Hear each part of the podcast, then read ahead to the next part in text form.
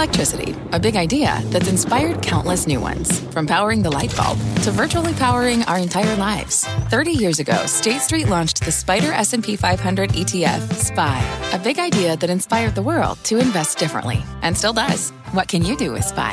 Before investing, consider the fund's investment objectives, risks, charges, and expenses. Visit ssga.com for a prospectus containing this and other information. Read it carefully before investing. SPY is subject to risks similar to those of stocks. All ETFs are subject to risk, including possible loss of principal. Alps Distributors Inc. Distributor. Bring in show music, please. This is Squawk Pod from CNBC. I'm producer Cameron Costa, and on today's podcast, Bitcoin's rally. What's driving the run up with crypto investor Anthony Pompliano? So when an asset goes up 150%, you would expect people to sell into the strength, kind of take profits. That's not happening. And so Bitcoiners are not selling that Bitcoin. They're not going to sell it to Wall Street. And so Wall Street's going to have to continue to bid up the price. Take Two Interactive stock is tumbling after a Grand Theft Auto trailer was leaked. It looks like an actual movie versus a video game. Concerns are rising over China's debt levels, and CVS is changing up its drug pricing. I'm still trying to figure out how formularies work in the first place.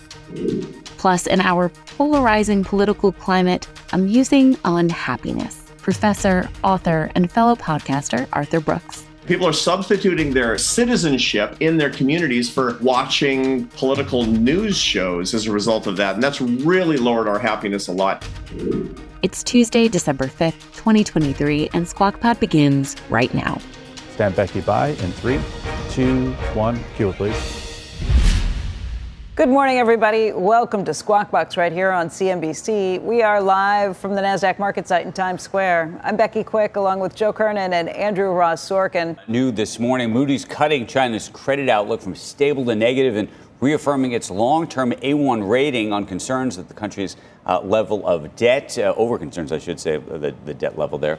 Moody's citing China's over reliance of fiscal stimulus, increasing borrowing to bolster the economy, and deepening a property crisis as reasons for the downgrade. And of course, this is going to send ripples around the world. It also has an impact on the larger conversation about where you think China is relative to Taiwan. We talked to the president uh, at DealBook last week of Taiwan about the prospect of a takeover, and she said that she felt that given where they were economically right now, meaning the challenges that China was facing, that they were less likely to try to invade uh, Taiwan. So we'll see. People ask back that, and forth. If you're if you have economic woes, sometimes you try and yes. point things in a different direction. Uh, right. So I've heard both that's, analyses. That's there's there's two sides to that uh, coin or sword or whatever phrase you want to use. Two edges to the yeah.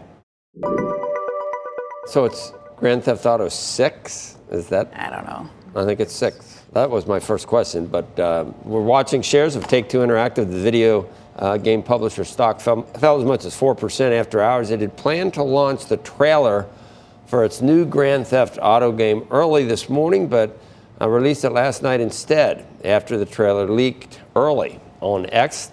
Uh, the last version of the game debuted way back in 2013, and that one is now the second best selling uh, video game in history, uh, behind only Minecraft. And this one wasn't due isn't due till 2025, and I think it's six. So uh, I was just looking at the graphic, uh, the video graphics on this. Mm. Man, it has changed a lot in the 10 years Must since be the better last chips one came out. in it, yeah, yeah, this graphic looks chips. much more video, realistic and looks like an actual movie versus the video game. Are the, um, I mean, I've never played it, but it, it, are the protagonists the people stealing the cars, or, or are you catching the people stealing? I don't know. I've never played it either. My cousins You showed it had to some me good way back when. anecdotes of what, what you got There's to do. some pretty terrible ladies things you of the night involved. Yeah, and, there's uh, some pretty terrible things. I, and I, I, again, I haven't seen this since way back in the beginning uh, when my cousins were playing, and I was a little shocked. They were young at the time at the, some of the things you can do in terms of how you get your your health lineup and then how you can keep the money that you've made along the way. Interesting. Yeah, the, the, the people look real now. They I will do. say That's, that that's much. different than, than what it was 10 years ago. Meantime, uh, CVS Health planning to overhaul the way it prices prescription drugs, shifting away from complex formulas to a simpler model based on the amount that CVS paid for the drugs. That's according to a new article, uh, that's worth reading this morning in the Wall Street Journal. It says that the move will be phased in starting in the first half of next year. For consumers, some drugs may cost less, though some may also cost more. CVS executives telling the Journal that more drugs should uh, show price decreases than increases. CVS is holding an investor day this morning, so we're going to probably learn a lot more about how this entire process will work. After that, CEO Karen Lynch will speak to CNBC in an exclusive interview. I'm still trying to figure out how formularies worked in the first place. I, the, the new one sound, the new method sounds Well, I think it's probably Reasonable. because the, when insurance gets involved, it depends on who your insurance company is, what the pharmacy benefit managers do on some of these things. It's pretty. all a middleman stuff. But y you heard what they're going to. We're actually going to base what we sell it for for Based on what, what it costs costs us. us, which A seems, novel Yeah, idea. but I'm just wa- uh, but that could be complex too. But this one, I think, is is really opaque the way formularies Yeah. work. Yeah, completely. I, I, this is this is the problem with medical costs in general, not just for medications, also for any people- procedures you ever do. If you get an X-ray, if you go through, it- it's a different price depending on where you go for any of. Is there a better business than? And you don't find out till Is there a better fact. business than trying to bill Medicare? I mean, I even see how doctors somehow can can do things. There's there's certain things that are very lucrative that you know you're going to get paid for because it's covered by Medicare. And I don't know if anyone at Medicare is really are they minding the store? I guess they are a little bit, but that's that's the age old argument. Where do you see the same? you know, accountability and, and uh, you know, trying to keep costs down. I don't know. There's a GOP presidential primary debate this week. It's going to have, it says here, the smallest stage. I guess that's true if you have fewer candidates. You could have a bigger stage with fewer candidates. I think we just mean that it's the smallest number uh, of people. Because Gavin Newsom coming? Gavin is uh, is not going to be. He's gonna moderate. No, he's he's out letting everyone go back onto the streets. Uh, you know, no longer picking up any of the poop. Uh, Florida Governor Ron DeSantis will be there. Former UN Ambassador Nikki Haley, uh, entrepreneur uh, Vivek Ramaswamy, and former New Jersey Governor Chris Christie. The debate in Alabama is going to be hosted by something called News Nation. I think you know what this is. I do. Sort of. I'm, I'm, Megyn Kelly apparently has a show on Sirius XM. Uh, also, and the Washington You Free know Beacon. News Nation. All I know is Cu- Cuomo is The great Dan Abrams, Chris Cuomo. Oh, oh, You've oh, seen this network. No, I haven't. I have not. I've, I've mine is just locked Yeah. on So glad that- CNBC. so glad that you're. CNBC. So glad that you're No, I was going to say something else. We know- we know I was going to say something else, on. but I'm We not going to. I'm We- not going to. No, it's really not. It's really not. Uh, no, not after like the main guy left. Former President Trump is once again skipping the debate, instead appearing at a Fox News uh, town hall today and holding a private fundraiser tomorrow. He'll be on with Sean Hannity. I just say Sean. Um, meantime, North Dakota Governor Doug Who Bur- Sean? North, North Dakota Governor Doug Burgum has suspended his campaign after uh, failing to gain enough support to qualify uh, for the debate stage. Some people actually liked him, thought he had some good ideas, was a decent, but it just doesn't work, you know, in this day and age. When Good ideas. Yeah, yeah, yeah. Of being reasonable and somewhat, uh, you know, someone has 60% of the, uh, the votes. I don't know what to make of that. Talking about not knowing what to make of it, uh, expelled Congressman George Santos now selling videos on the Cameo website. Actually, I, I do kind of know what to make Yeah, of it. Yeah, I do too. Uh, he's going to record a personalized message. You know what the price tag is? $200 a piece. I don't know if that's a deal or not. Uh, Pennsylvania Senator uh, John Fetterman posted a video message that he paid Santos for. Hey, Bobby. Uh, look, I don't think I need to tell you, but these people that want to make you get in trouble and want to kick you out and make you run away, you make them put up or shut up. You stand your ground, sir. He offers advice to New Jersey Senator Bob Menendez. Those guys This need to start a company together. faces bribery charges. Fetterman has been calling for Menendez to resign or be expelled. Uh, actually, the I charges presented against, with no comment. the, or- the charges against Menendez are even more troubling And- and by it- a long shot because why is anyone else- yeah, selling why- things to Egypt? Right, he was So- not an Egy- John Fetterman, Senator Fetterman said he's not a, he's not a U.S. senator. He's an Egyptian senator, basically, is what he said. And you know, my son follows all this closely. He loves Fetterman now. I go, Scotty, he's a Democrat. Yeah, yeah. How did Yeah. I raise you?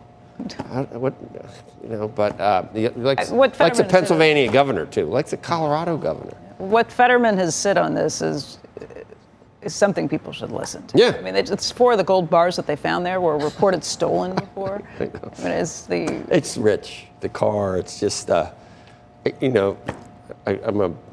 I came from Cuba, so I had to hide the money in in my. He goes, "You're, you were."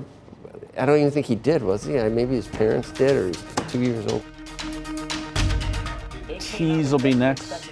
Up next on Squawk Pod, the Art of Happiness host Arthur Brooks, author, professor, and happiness expert, navigating a polarized political climate. When you actually see, you can look neurochemically at actually what's happened to people. It's actually lowered their ability to have communion with other people. So they spend more time in highly polarizing contexts. Plus, his advice for university campuses roiling with protests. Universities are really supposed to be centered on inquiry, not on advocacy. I understand that there's some advocacy involved, but inquiry is really the goal. We'll be right back. From their innovative practice facility to unmatched views from the fairway, the PGA of America is helping lower scores and elevate fan experiences with 5G solutions from T Mobile for Business. Together, we're using AI powered analytics to expand coaching tools and bringing fans closer to the pros with 5G connected cameras. This is game changing innovation. This is the PGA of America with T Mobile for Business. Take your business further at T Mobile.com slash now. What's on the horizon for financial markets? At PGIM, it's a question that over 1,400 investment professionals relentlessly research in pursuit of your long term goals. Specialized across asset classes, but united in collaboration, our teams provide global and local expertise.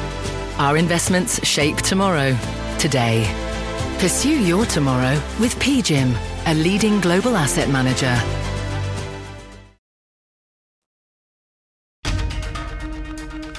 You're listening to Squawk Pod. Up and Andrew, Q. Good morning and welcome back to Squawk Box right here on CNBC. We're live at the NASDAQ market site in Times Square. I'm Andrew Ross Sorkin along with Becky Quick and Joe Kernen. Budget Director Shalanda Young is sending a warning to Congress. that time is running out to pass an emergency uh, funding packages for Ukraine, uh, with money set to dry up by the end of the year. We're going to talk about this, uh, the legislative logjam on Capitol Hill, uh, and, and just the, the overall environment we find ourselves in for, for a collect, really a collective like psychoanalyst uh, uh, analysis session with Arthur Brooks, President Emeritus of American Enterprise Institute, a Harvard University professor and columnist uh, for The Atlantic. I don't think we've spoken to you since, since they, the world changed on October 7th to a great extent. And then we saw, subsequent to that, things that I never thought I'd see in my lifetime, uh, Arthur, or Arthur. And then you, you can combine with that the the political backdrop we have here in, in a 2024 election that just seems to, to put people in a bad mood when you think about maybe the two candidates. But the good news is people, I mean, life goes on. And I see spend, people spending money and looking forward to summer, va- you know, vacations next year and taking time off. And I'm just wondering whether we say we're, we're just in a sour, horrible um, environment and, and then just move on, or are we really affected by all? I, I think we're, we really are in, in a bad, bad way at this point. Yeah, you know, happiness in the United States has been in decline since, I mean, very gradual decline for a couple of decades. Um, by the way, it's great to see you. It makes me happy to see the three of you. This is my favorite show. Thank you for having me today. Oh, we're Um, glad to there- see you too. It's a gradual decline in happiness, but it's really been punctuated by three pretty terrible storms that have, have been a downdraft in American happiness. The first was 2008, 2009, which actually really wasn't the financial crisis. It was the advent of the mass entrance into, into social media where people started putting those apps on their phones, which was really hard for young adults, created a lot of loneliness. The second was the kind of the, the culture of contempt in American politics, where hatred was really being fomented by leaders who are dark triad personalities. And if you don't know what that is in my business as a social scientist, these are leaders who exhibit narcissism, Machiavellianism, and traits of psychopathy, which became much, much more prevalent in American politics and to this day. And last but not least, of course, was the loneliness that came from the coronavirus lockdowns. And you know, on the tail of that, people just simply haven't come back in the same way. Um, I'd be a lot happier if I were in the studio with you right now, for example, but that's just one example. So those are the three things that have really hurt us. To make you really happy, I guess I was supposed to read this. Your latest book is Build the Life You Want, co authored uh, with Oprah Winfrey. I left that out. Uh, anyway, thanks for joining us. Yeah. The, uh, I don't no, know. He's not going, he's staying. No, I know. Thanks for joining us now. Yeah, Yeah. I didn't read that at the beginning. Work Yeah, you. no, no, I'm delighted. It's great. It's great. It's great to see all of you. It's and it's funny because you know what, what we find is that so many Americans in the you know in the in this terrible political tr- tumult that we have, you added to that the fact that people became very isolated the, during the coronavirus epidemic, and and and work has changed permanently. So people aren't coming back; they're kind of stewing in their juices. And when you actually see, you can look neurochemically at actually what's happened to people. It's actually lowered their ability to have communion with other people. So they spend more time in highly polarizing contexts, you know, watching, you know, social media or cable news programs in the evening that are very, very politically uh, very uh, you know a lot of anger a lot of contempt that are that are people are getting. And people are substituting their their citizenship in their communities for you know watching political news shows as a result of that. And that's really lowered our happiness a lot. And we're being manipulated by leaders that have these dark triad personality characteristics. Yeah, that was pretty funny when you described that personality, and I, I, I mean, I can't just say there's only one, uh, but it did describe one fairly uh, accurately. But maybe maybe his opponent too. I don't think it's a whole lot different in terms of the narcissism and the it just it's just sort of just a different brand. But Oh, yeah. Arthur, did you you studying all this? You still weren't a little bit shocked with the reaction to October 7th that we're seeing on, on our college campuses and, and probably uh, something going on right now somewhere. Uh, It was in- in the- shocking. in- Yeah, it the- was shocking, still, Joe. But the Absolutely. But- overt, the overt anti-Semitism, really, I mean, I never thought I'd hear any of those terms again in my life. Yeah, yeah, yeah. But you know, the thing, what really shocks me is that I'm not shocked anymore. You know, the truth is, in our current environment of activism, we're being, you know, all of this stuff is being fomented by people that are basically trying to conscript young people into a culture war. And that's what manipulative leaders really do. And most activism tends to be highly manipulative. And it's just another symptom of the things that we're talking about Yeah, here. they're almost This is- professional. some of them are professional uh, protesters. That some of the Oh, ones yeah. that are mixed in with the other. They just that's all they want to do with their life is yeah, protest. Yeah, and you have to understand that activism has only one goal, which is more. You know, whatever it happens to be, more of it. And and universities are, are are really supposed to be centered on inquiry, not on advocacy. I understand that there's some advocacy involved, but inquiry is really the goal. And this is the big opportunity right now for university leaders, as far as I'm concerned. You know, I'm not a university president, thank God. Um, but you know, I have to say that it's pretty. You know, I have been, I've led a big institution in the past, and when something bad like this happens, this is a, a huge opportunity to restate your goals, to double down on what the what the purpose of the organization is. You, you don't look at this as a threat and try to just make it go away. On the contrary, state your principles, state your policies, talk about the penalties and sanctions that come from violating those policies. Don't be defensive at all, and then talk about the fact that universities and other like institutions they shouldn't be actually getting into political position making anyway. They should be inquiry types of in, So, uh, of institutions. Can I, can I, can I, I don't know if I'm going to put you in a complicated place, but, you know, I've seen Bill Ackman has been out on, on uh, X or Twitter um, being quite critical of Harvard, uh, where you Yeah. work, uh, and the approach that the president of the university has taken, uh, some of the things that uh, he's seen on the campus, uh, videos that uh, he's now distributing of, of, of, of protests and the like that are happening almost in the classrooms themselves. Yeah. And I'm just curious on a very personal basis what you think of all of that. Yeah, I mean, I think uh, we have a brand new president, and and she's dedicated to actually solving this problem. And I think solving this problem requires that we have very non-defensive, very straight up positioning about the fact that you can't disrupt the learning environment. That's just not okay under any circumstances for any reason. political activism doesn't it, it's, it's you don't get some special deal where political activism can trump the ability to actually teach a class so we need sanctions we need penalties we need to state them they we need to we enforce to them. go. Yeah, they say we got to go. I, I was going to say I, I, wish we could someone could ride in on, on a horse, a historical figure, but there's so much tribalism that I don't have a, his, a historical figure that hasn't been canceled by either one side or the other. Because I, I, can't say JFK because one side hates him. I can't say Reagan because the other side hates him. I can't. I can't even say Abe Lincoln. But I don't know how we get saved from this social media morass uh, that we're yeah. in right now. And, but but then I think life goes on, and I think everybody's. Yeah, you know, I'm wondering no, whether sure. we're just stewing in our own juices, as you say. But they say we got to go, Arthur. I wish we had more time. Uh, yeah, I'm grateful to be with all of you, and that's the key thing. Let's everybody stay grateful that we live in the greatest country in the history of the world. Right. And it's going to be okay. Right. And you look at what's happening in the rest of the world. We are so lucky, and, and I feel so bad for, for you know, you, you, you read every day things that, you know, just, I don't it makes me want to cry. Anyway, thank you. Thanks.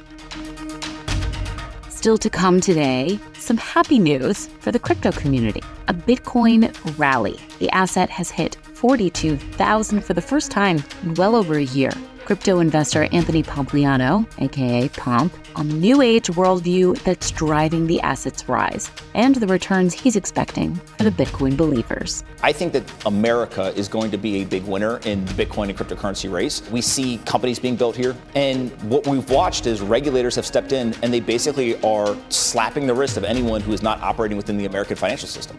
Squawk Pod will be right back. From pit lane to podium, the Las Vegas Grand Prix is providing fans a race day experience at the speed they deserve. With the help of T Mobile for Business, our 5G advanced network solutions are powering race day operations with event wide connectivity. From streamlined gate entry to an immersive app, giving fans blazing fast access to the sport they love. This is accelerating innovation. This is the Las Vegas Grand Prix with T Mobile for Business. Take your business further at T Mobile.com slash now.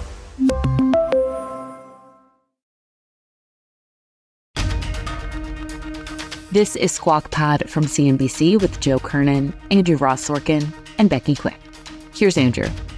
One of the big themes on Wall Street this weekend that is crypto optimism over the odds for future Bitcoin ETFs, pushing that token above $42,000 for the first time in a year and a half now. Things have pulled back just a little bit, a smidge there, $41,906 right now. Um, but we are still looking at a roughly 20% gain. That's just in the last month alone. Crypto investor Anthony Pompliano is here as the founder of Pomp Investments and you are now a New York resident again. I am. Wow. As of so, August. So no, the, I thought Miami was supposed to be where it's at. It, it is. Ken Griffin, a bunch of other people moving, Jeff Bezos. Uh, I think that what you're going to find is uh, people want to live both uh, in a density of individuals, like in New York City, and then people also want to live uh, where they think capital is going to move. And so that's a place like Miami. Uh, we'll, we'll, maybe we'll get back to that, but let's let's talk crypto right now, and let's talk Bitcoin specifically. Forty-two thousand dollars. What do you ascribe the move to? Yeah, uh, Bitcoin is a free market asset, and I think one of the things people forget in finance is that markets are forward-looking. And so what we're seeing here is people are allocating to an asset that they believe is going to go up in the future. Obviously, uh, things that will drive that are the Bitcoin ETF, but as people are allocating to this, 70% of the circulating supply of Bitcoin has not moved in a year. The reason why that's important is this is an $800 billion asset that has gone up 150% over the last 12 months. So when an asset goes up 150%, you would expect people to sell into the strength, kind of take profits. That's not happening. And so Bitcoiners are not selling that Bitcoin. They're not going to sell it to Wall Street. And so Wall Street's going to have to continue to bid up the price. Let me ask you that share issue. So the 70%, that has not changed not just this past year, but by the way, that has not changed, I don't think, for many, many years. It's always been very high. 70% is the all time high, so it's been creeping right. up, which has this reflexive kind of feedback loop, right? So if more people won't sell and price right. goes up, then price continues to go up even more rapidly. Okay, the other 30% that is moving. Yes. Do you think that that, I mean, I don't know if you can look through some of the numbers. Is that, are those new buyers? Are those the old buyers who owned the original 70% saying, I want more? What is that?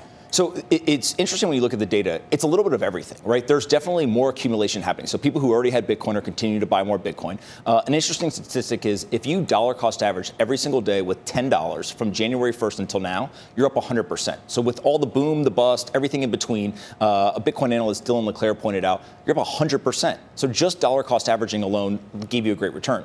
Now, there's also this net new wave of capital coming in. So you have the institutions, but also you have a bunch of people sitting on the sidelines saying, well, if BlackRock wants Bitcoin, maybe I should buy some as well. And so that net new capital is definitely starting to come in, but I don't right. think we're actually going to see it until the, the real, gun goes no, off. Okay, but ETFs. the real move, I think, seemed to happen as a function of this idea that the Federal Reserve, the new wisdom, whether it's conventional or otherwise, uh, or right even, is that they're going to ultimately have to turn things around and lower interest rates sometime in 2024. Is that what you ascribe? I mean, there was the ETF piece, and everyone said, oh, over here, it's the ETF piece. Yes. Now everyone says, oh, no, it's actually this markets are forward looking. And if you go back to 2021, Bitcoin started to fall as soon as the Fed started talking about we are going to cut rates. And so people were like, oh, wait a second, inflation is high in the summer of 2022. Why is Bitcoin falling? It's supposed to be this inflation hedge asset. But it was because Bitcoin and the holders right. saw what was going to happen. Same thing's happening right now. Bill Ackman's right. betting that interest rates are going to get cut in Q1. The market's pricing right. in 100% uh, you know, likelihood of an interest rate cut in Q2.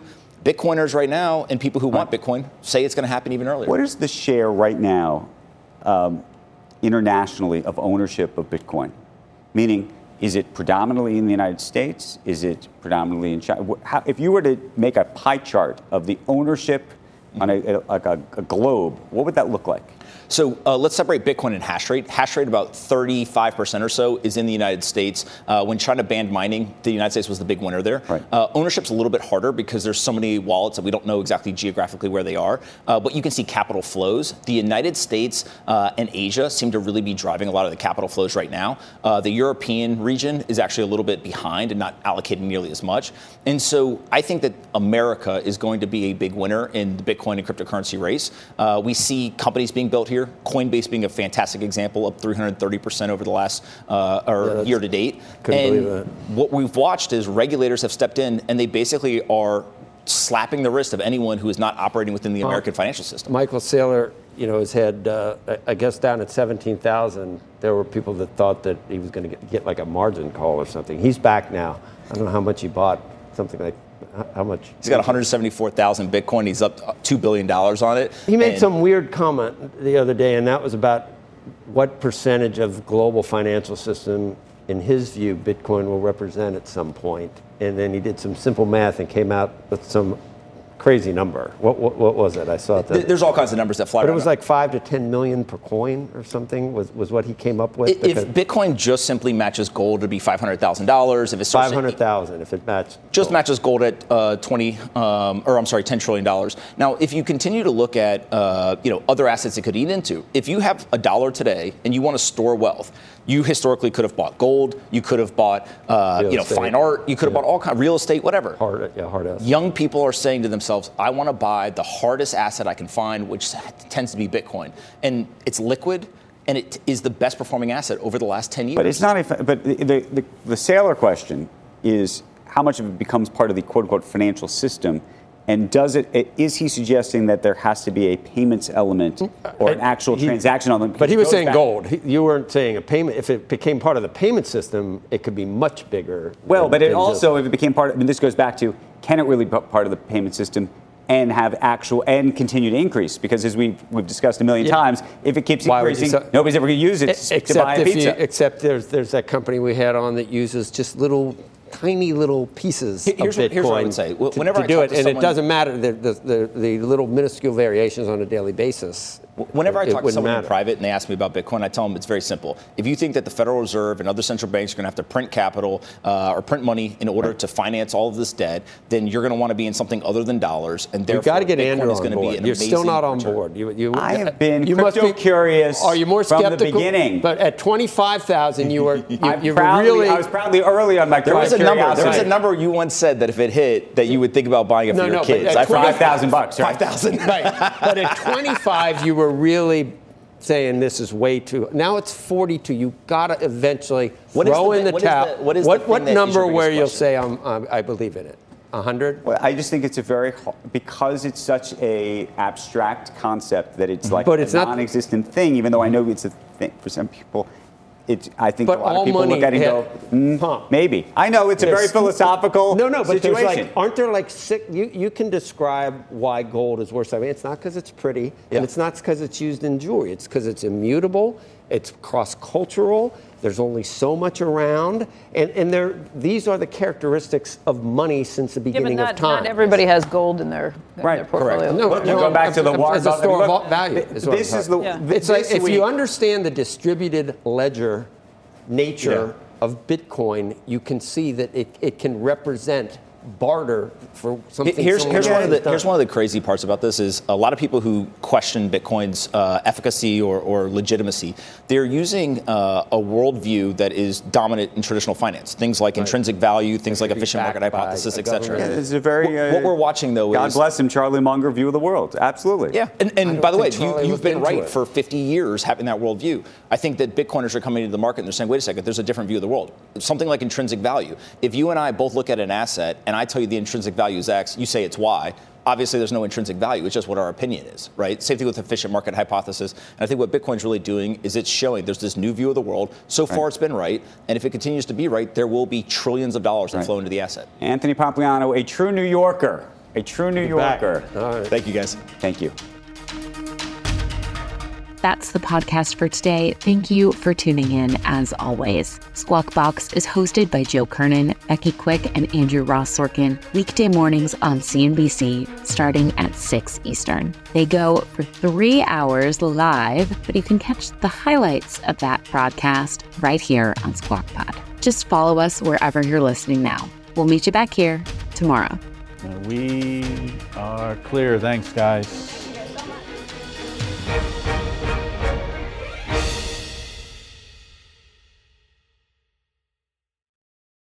From a flat tire in the city to a dead battery on a distant drive, AAA is partnering with T Mobile for Business to accelerate response times and get more drivers back on the road fast. Our nationwide connectivity powers location telematics, so AAA's fleet can find stranded drivers quickly while being fully equipped with the in vehicle tools to have answers when they get there. This is elevating the member experience. This is AAA with T Mobile for Business. Take your business further at T-Mobile.com slash now.